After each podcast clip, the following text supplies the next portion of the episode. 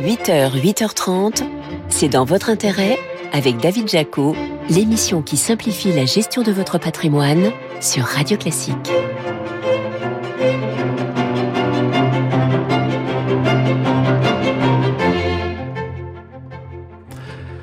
Bonjour, ravi de vous retrouver pour un nouveau numéro de C'est dans votre intérêt sur Radio Classique. Votre invité ce matin, c'est Bertrand Dumazy, le PDG d'Edenred, côté au CAC 40 et géant mondial du ticket restaurant et des services prépayés destinés aux salariés. Vous verrez également comment parfois les gérants embellissent leurs fonds à l'occasion des fêtes de fin d'année. Mais d'abord, c'est notre récap.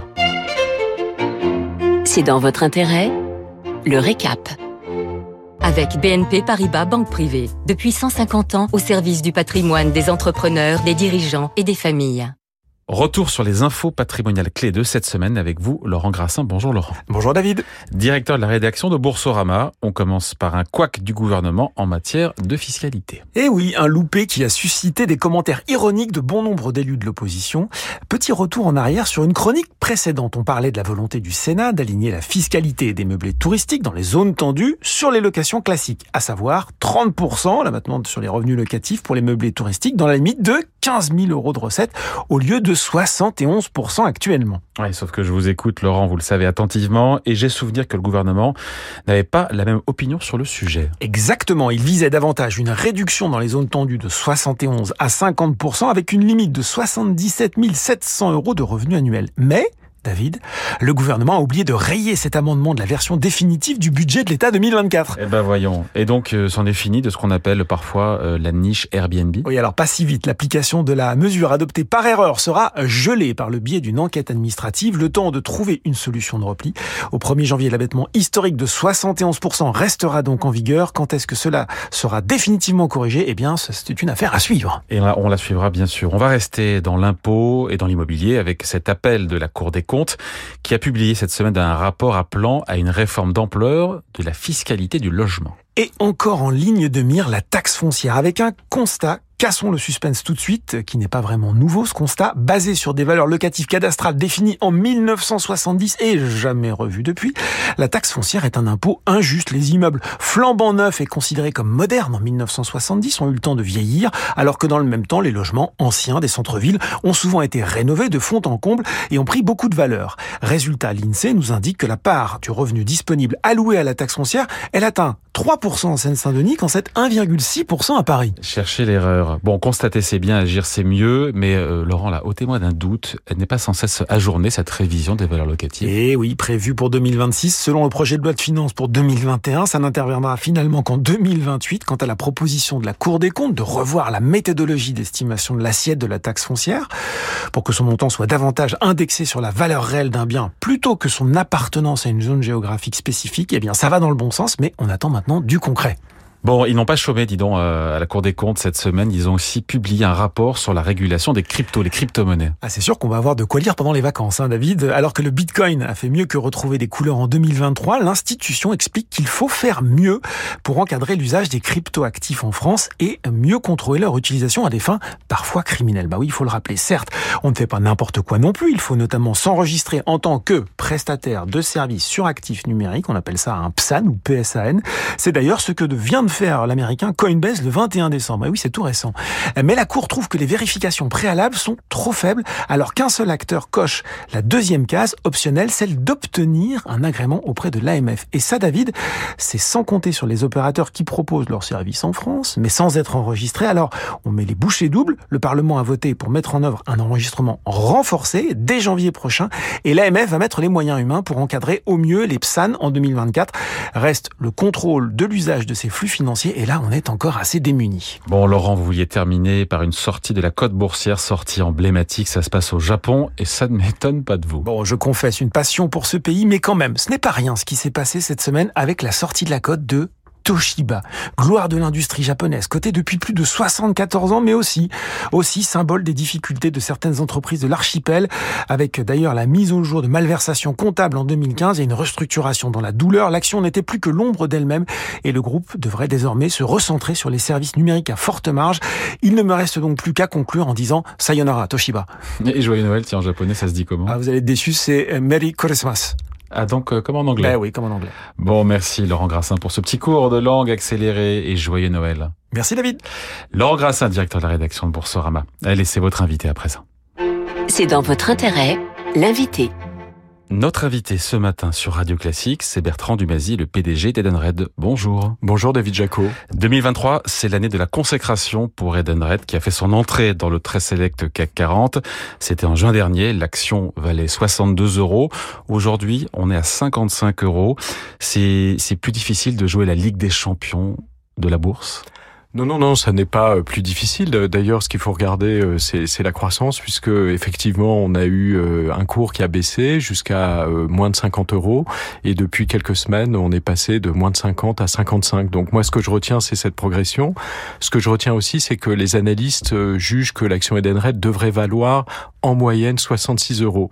Donc il y a encore du chemin. On a fait un tiers du chemin pour aller chercher le 66 et compter sur nous pour continuer à avancer. C'est un, c'est un parcours boursier, il faut le dire, qui est spectaculaire, plus 80% en 5 ans, 130% en 10 ans. Et qu'Edenred a encore autant de potentiel en bourse sur les 5 ou 10 prochaines années Alors David, je vais vous surprendre en disant que je pense qu'Edenred en a encore plus, puisque en fait Edenred est devenu une plateforme 100% digitale qui sert 60 euh, millions d'utilisateurs dans le monde. Et donc en fait, on crée notre propre vent. D'ailleurs, euh, on l'a vu cette année, c'est-à-dire que la croissance d'Edenred est historique cette année, puisque au troisième trimestre, en cumulé, nous étions à plus de 25% de croissance du revenu. C'est donc qu'on aura fait en un an les deux ans du plan qu'on avait prévu. Et quand on voit les perspectives qui s'ouvrent à nous dans le monde, puisque Edenred est présent dans 45 pays, au travers de 250 programmes différents, quand on voit la solidité en fait de nos programmes, les investissements qu'on fait, il y a encore beaucoup de belles choses à venir pour la croissance profitable et durable d'Edenred. Notamment, évidemment, sur le ticket restaurant. Vous êtes le premier émetteur mondial de tickets restaurant. Chaque année, quand même pour fixer les idées dans le monde, ce sont plus de 1,5 milliard de repas qui sont réglés avec une solution de paiement Edenred. Là encore, sur ce segment ticket resto qui pèse, je parle sous votre contrôle, 45% de votre chiffre d'affaires, là aussi, il y a du potentiel? Le potentiel est encore euh, absolument énorme puisque partout dans le monde, nous sommes en fait euh, sur des marchés qui sont encore largement sous-pénétrés. Je peux prendre l'exemple de la France. En France, il n'y a que 25% des salariés qui utilisent ce qu'on appelle un titre restaurant. Euh, mais dans certains pays, on a 50, 60%. Et dans d'autres pays, on monte même jusqu'à 100%. Ça veut dire que à l'échelle mondiale, il y a encore énormément de salariés qui ne sont pas équipés du titre de restaurant et qui est en fait plébiscité au travers du monde puisque c'est en général dans chacun des pays l'avantage social préféré. Alors, euh, ticket ou carte essence, alimentation, mobilité, où peuvent s'arrêter les services prépayés en faveur des salariés euh, Qu'est-ce que vous allez proposer dans le futur ou qu'est-ce que vous ne ferez jamais? Alors, euh, ce qu'on ne fera jamais, ça, je, comme disent nos amis belges, je ne saurais le dire. Mais, euh, mais, avec l'accent. absolument. Euh, non, en revanche, euh, à partir du moment où nous sommes une plateforme digitale servant 60 millions euh, d'employés dans le monde, il y a beaucoup de choses qu'on peut faire aujourd'hui, soit par notre force d'innovation, soit en distribuant des produits et services digitaux au service des salariés qui ont, qui ont été développés par d'autres, mais qui sont distribués par notre plateforme, ou nos produits peuvent être distribués par d'autres plateformes. Je prends un exemple. Au Brésil aujourd'hui, si vous êtes un client de la première banque digitale du Brésil qui s'appelle Nubank, qui sert 80 millions d'utilisateurs au Brésil, désormais, si vous consultez votre compte digital bancaire, va apparaître un pop-up disant est-ce que vous vous voulez une solution digitale de paiement pour votre péage ou votre parking. Si vous dites oui, en quatre clics, vous devenez client de la solution de paiement d'Edenred au Brésil pour le péage et le parking. Et ce marché, qui est le marché des utilisateurs, est dix fois plus important que le marché des euh, camionneurs, par exemple, qui était notre premier marché. Et donc, le fait d'avoir une plateforme digitale nous ouvre énormément d'horizons que nous n'avions pas avant. Des marchés qu'on adresse plus en profondeur ou des marchés qu'on adresse via des plateformes partenaires. Ça, ça n'est possible qu'avec des solutions 100% sur le cloud, 100% en API, c'est-à-dire qu'on appelle le service d'une plateforme plateforme à l'autre, avec une connexion entre les deux qui est très importante. Et donc les 400, 500 millions d'euros d'investissement technologique que nous faisons chaque année délivrent de plus en plus de croissance parce que nous ouvrent de plus en plus de marchés. Donc votre ambition, si je résume, c'est de devenir l'une des plus grosses plateformes de paiement dématérialisées au monde. Absolument. Vous en avez les moyens oui, puisque en fait, euh, on considère que la performance économique d'Edenred euh, est la préparation des investissements et donc de la croissance future. Ça veut dire quoi? Ça veut dire que nous générons à peu près un milliard d'euros de free cash flow par an et nous réinvestissons l'immense majorité de ce cash flow dans nos solutions, soit pour les créer, soit pour les connecter, soit pour rendre à l'échelle notre plateforme digitale. Et grâce à ces investissements, on s'ouvre de nouveaux marchés via de nouveaux produits. Ou alors réaliser carrément des acquisitions aussi en cette année. Euh, en mai, Reward Gateway, 1,3 milliard, plateforme présente au Royaume-Uni, Australie et États-Unis. L'idée, c'est de poursuivre cette diversification, notamment sur le marché de l'engagement Absolument. En fait, euh, mettons-nous euh, dans les chaussures d'un DRH. Tous les DRH dans le monde ont à peu près les mêmes problématiques, c'est-à-dire ils doivent être capables d'attirer, des employés. Ils doivent être capables de les retenir, mm. mais ils doivent être aussi capables de les engager. C'est-à-dire que la notion d'engagement est une notion qui n'est pas totalement évidente et donc comment stimuler l'engagement des collaborateurs? Et nous, on arrive avec un portefeuille de solutions digitales qui a commencé avec des avantages aux salariés, mais aussi des formules qu'on appelle d'engagement et qui permettent de stimuler les uns et les autres. Je vous donne un exemple. Vous êtes un croupier dans un casino euh, aux États-Unis. Euh, vos, vos, votre clientèle aime la qualité de service que vous leur apportez et vote en quittant le casino en disant ah j'ai bien aimé Bertrand comme croupier eh bien, si à la fin de la semaine, vous êtes le croupier de la semaine, grâce à nos plateformes, vous allez recevoir un peu d'argent, peut-être 100 dollars, pour dire merci Bertrand pour le bon boulot que tu as fait cette semaine. Et ces 100 dollars vont pouvoir être dépensés sur les plateformes digitales auxquelles nous sommes connectés. Et donc c'est très facile en fait de mettre en place ces solutions. C'est très facile de les différencier d'une personne à l'autre.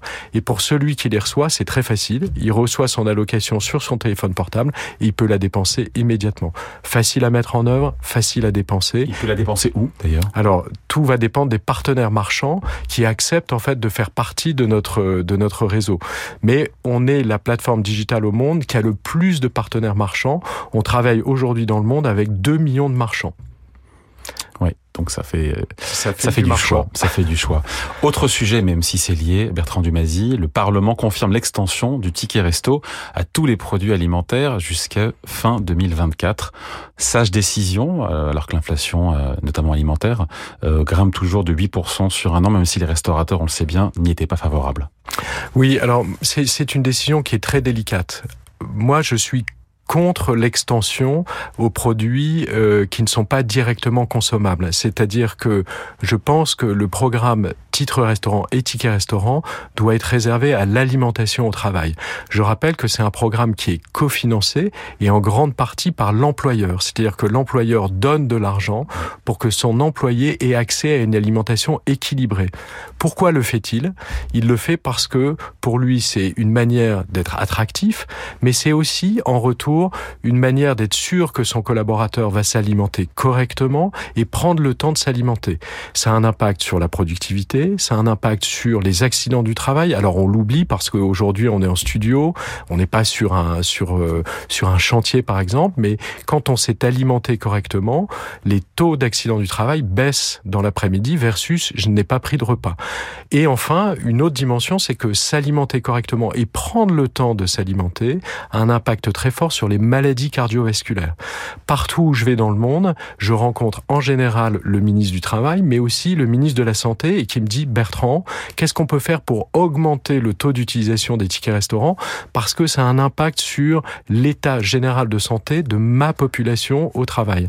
Donc moi je suis très attaché au fait que comme l'employeur finance la grande partie du programme, cet employeur doit s'y retrouver avec une utilisation fléchée d'alimentation au, travail. Alors pas sur le lieu de travail, parce que le télétravail, etc. Ça c'est une première chose. La deuxième chose, c'est un équilibre subtil entre cet argent qui va alimenter le trafic chez les restaurateurs, mais aussi en GMS. il s'agirait d'être très prudent dans ces ruptures d'équilibre.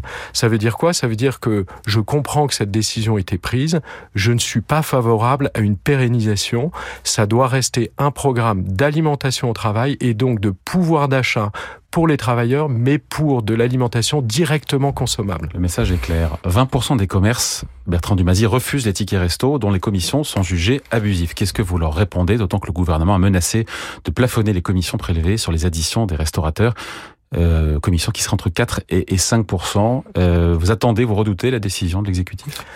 Alors non, d'abord plusieurs choses. La première, c'est que le, il y a une complexité de gestion en France sur euh, du papier et du digital. Et moi, je comprends les restaurateurs. À partir du moment où on est en digital, faut y aller à 100%. Et donc, le, le coût de traitement du papier est un coût qui n'est pas acceptable pour les restaurateurs et ils ont raison. Et donc, vous m'avez entendu plusieurs fois demander la digitalisation totale du marché des tickets restaurants. Et vous seriez prêt à baisser votre commission? Alors, une fois qu'on est 100% digital, aujourd'hui, la commission, en fait, sur le digital est moins élevée que la commission sur le papier. Et donc, le simple fait d'arrêter le papier baisse mécaniquement les commissions.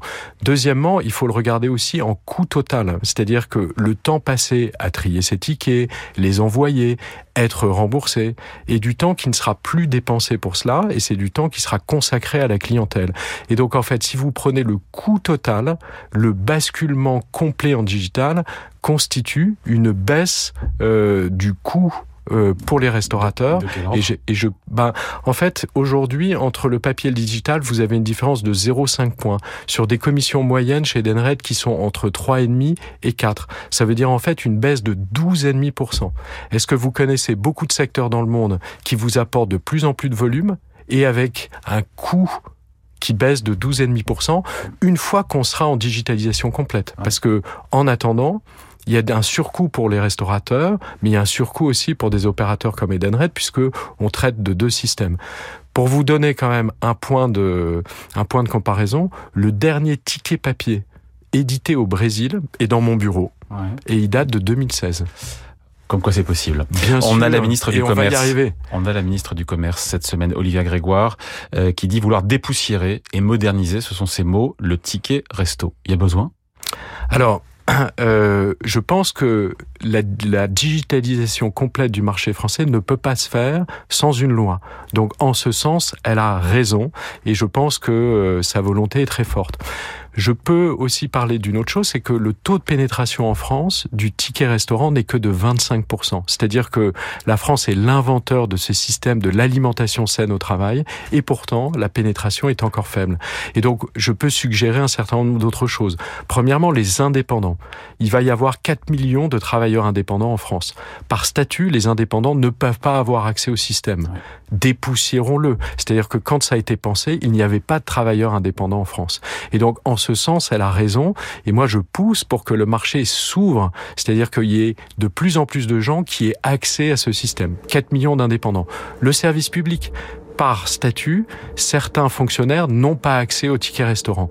Dépoussiérons cela et ouvrons cela aussi à certaines catégories du service public. Et faisons de la France inventeur du système, et c'est Edenred qui a inventé le ticket restaurant, faisons de la France le pays le plus en pointe en termes d'alimentation saine au travail, et en ce sens, ouvrons le marché, et tout le monde s'y retrouvera, y compris nos amis restaurateurs. Sodexo a annoncé cette semaine mettre début février en bourse sa nouvelle entité Ploxy qui regroupera les activités davantage aux salariés pour un milliard de chiffre d'affaires. C'est un sérieux concurrent pour Edenred, de deux fois plus gros quand même. Hein, faut le oui, non mais euh, Pluxee est un des concurrents d'Edenred à l'échelle mondiale. Mais je rappelle qu'Edenred fait plein d'autres choses. C'est-à-dire que nous sommes dans le paiement interentreprise. Pluxee n'est pas sur ce marché. Euh, nous sommes dans les solutions de mobilité. Pluxee y est, mais de manière plus modeste. Bref, c'est un concurrent. Et je suis très heureux d'ailleurs de cette situation, puisque cette industrie a deux acteurs globaux, Edenred, mais aussi Pluxee, c'est la preuve de l'innovation et de l'esprit de conquête français. En 2019, l'autorité de la concurrence a condamné pour entente et pratiques anticoncurrentielles les quatre principaux opérateurs de titres restaurants, dont Edenred France, à 415 millions d'amendes, avant de confirmer en appel en novembre. Est-ce que vous allez contester cette décision et vous pourvoir en cassation? Oui, alors moi, j'ai bon d'abord euh, ce, ce, que vous dites est, est exact il s'agit de pratiques entre 2000 et 2015. il se trouve que moi, je suis arrivé chez Edenred fin 2015, donc je peux, je peux regarder ça avec beaucoup de détachement. Nous ne sommes pas d'accord avec la décision de la Cour d'appel. C'est pour ça que nous irons en cassation. Premièrement. Deuxièmement, je rappelle que nous ne sommes pas condamnés pour entente sur les prix. Nous ne sommes pas condamnés pour entente sur les prix, que ces prix soient en amont ou en aval. Euh, et la chose que je voudrais dire aussi, c'est on verra bien ce que dira la Cour de cassation, mais pour ma part, il s'agit du passé. Ce qui m'intéresse, c'est demain. C'est ce qu'on va faire pour continuer à développer un champion français qui s'appelle Edenred à l'échelle mondiale. Il y a quatre acteurs historiques qui raflent aujourd'hui 99% euh, de parts de marché. Bertrand Dumazy, certains diront qu'il faut insuffler plus de concurrence. Mais la concurrence est là, c'est-à-dire que en France, vous avez 13 opérateurs certains opérateurs émergent. Donc vous voyez par exemple euh, un de nos concurrents qui a fusionné avec la solution de Natexis et il se développe euh, et d'autres n'émergent pas. Euh, c'est un marché sur lequel il faut investir considérablement. C'est-à-dire ce qu'on fait est très compliqué. C'est de l'argent fléché avec des infrastructures, de la compliance et donc c'est des dizaines de millions d'euros d'investissement. Et donc pour pouvoir émerger, il faut d'abord venir avec une solution innovante. Nous, chez Edenred, on investit 500 millions par an partout dans le monde pour nos produits et services et son évolution.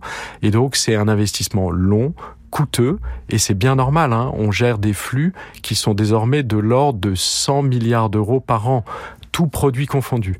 Donc, est-ce que la concurrence existe sur tous les segments et dans le monde entier? Est-ce qu'elle arrive à percer parfois? Et quand elle n'arrive pas à percer, c'est probablement une affaire de persévérance. Ça prend du temps. Edenred, son parcours a démarré de forte croissance en 2010 et s'est accéléré en 2016. Ça fait 13 ans qu'on est au boulot et on est au boulot tous les jours à force de courage et d'investissement. Allez, merci à vous pour cet entretien. Bertrand Dumazy, le PDG d'Edenred. Merci. Merci David Jaco. Et puis je vous souhaite évidemment de joyeuses fêtes de fin d'année. Et moi aussi. Allez, on vous parle de window dressing à présent. C'est dans votre intérêt. Investissez-vous. Avec Ophi Invest, une nouvelle dimension pour l'avenir. Est-ce que le fait de mettre en portefeuille au dernier moment les valeurs boursières stars de l'année permet d'embellir la présentation d'un fonds d'investissement juste avant le bilan de fin décembre. Réponse avec vous, Laurent Saillard. Bonjour Laurent. Bonjour David. Journaliste au magazine Le Revenu, il faut le dire, c'est une pratique qui est assez courante. Oui, alors David, c'est vrai que bah, les fêtes de fin d'année, euh, c'est la période optimale pour stimuler les ventes. Hein. Il faut que la vitrine du magasin soit, soit alléchante. C'est ce qu'on appelle en anglais le window dressing. Alors c'est une notion qui est appliquée aussi au domaine de la finance. En comptabilité, le window dressing, c'est l'optimisation de la présentation des chiffres comptables d'une société. Et en gestion d'actifs, le window dressing que, euh, que je vais traduire par habillage de portefeuille, ça désigne la pratique supposée par laquelle les gérants de fonds ajusteraient la composition de leur portefeuille en fin d'année pour donner une image plus favorable de leur gestion euh, sur l'exercice euh, écoulé. Manière de montrer pour le bilan au 31 décembre que certaines valeurs qui se sont illustrées par leurs gains en bourse figurent bien dans les principales positions. Alors l'objectif, on le voit, c'est de, de rassurer les souscripteurs sur la capacité du gérant à être dans le coup, à être dans le marché et à ne pas être passé à côté des bons investissements de l'année. Bon, quelles sont les motivations derrière cette pratique?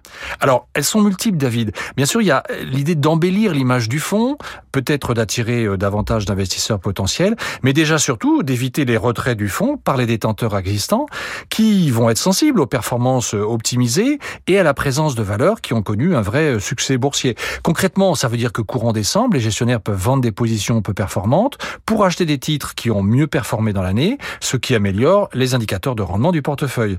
Alors, comme ils ont acheté les titres au plus haut de l'année, par exemple, c'est le cas en 2023, si on le fait en décembre, ils n'ont pas forcément intérêt à les garder longtemps, et donc ils peuvent prévoir de les revendre début janvier pour ne pas subir des baisses de cours éventuelles qui seraient dues à des prises de bénéfices euh, ultérieures.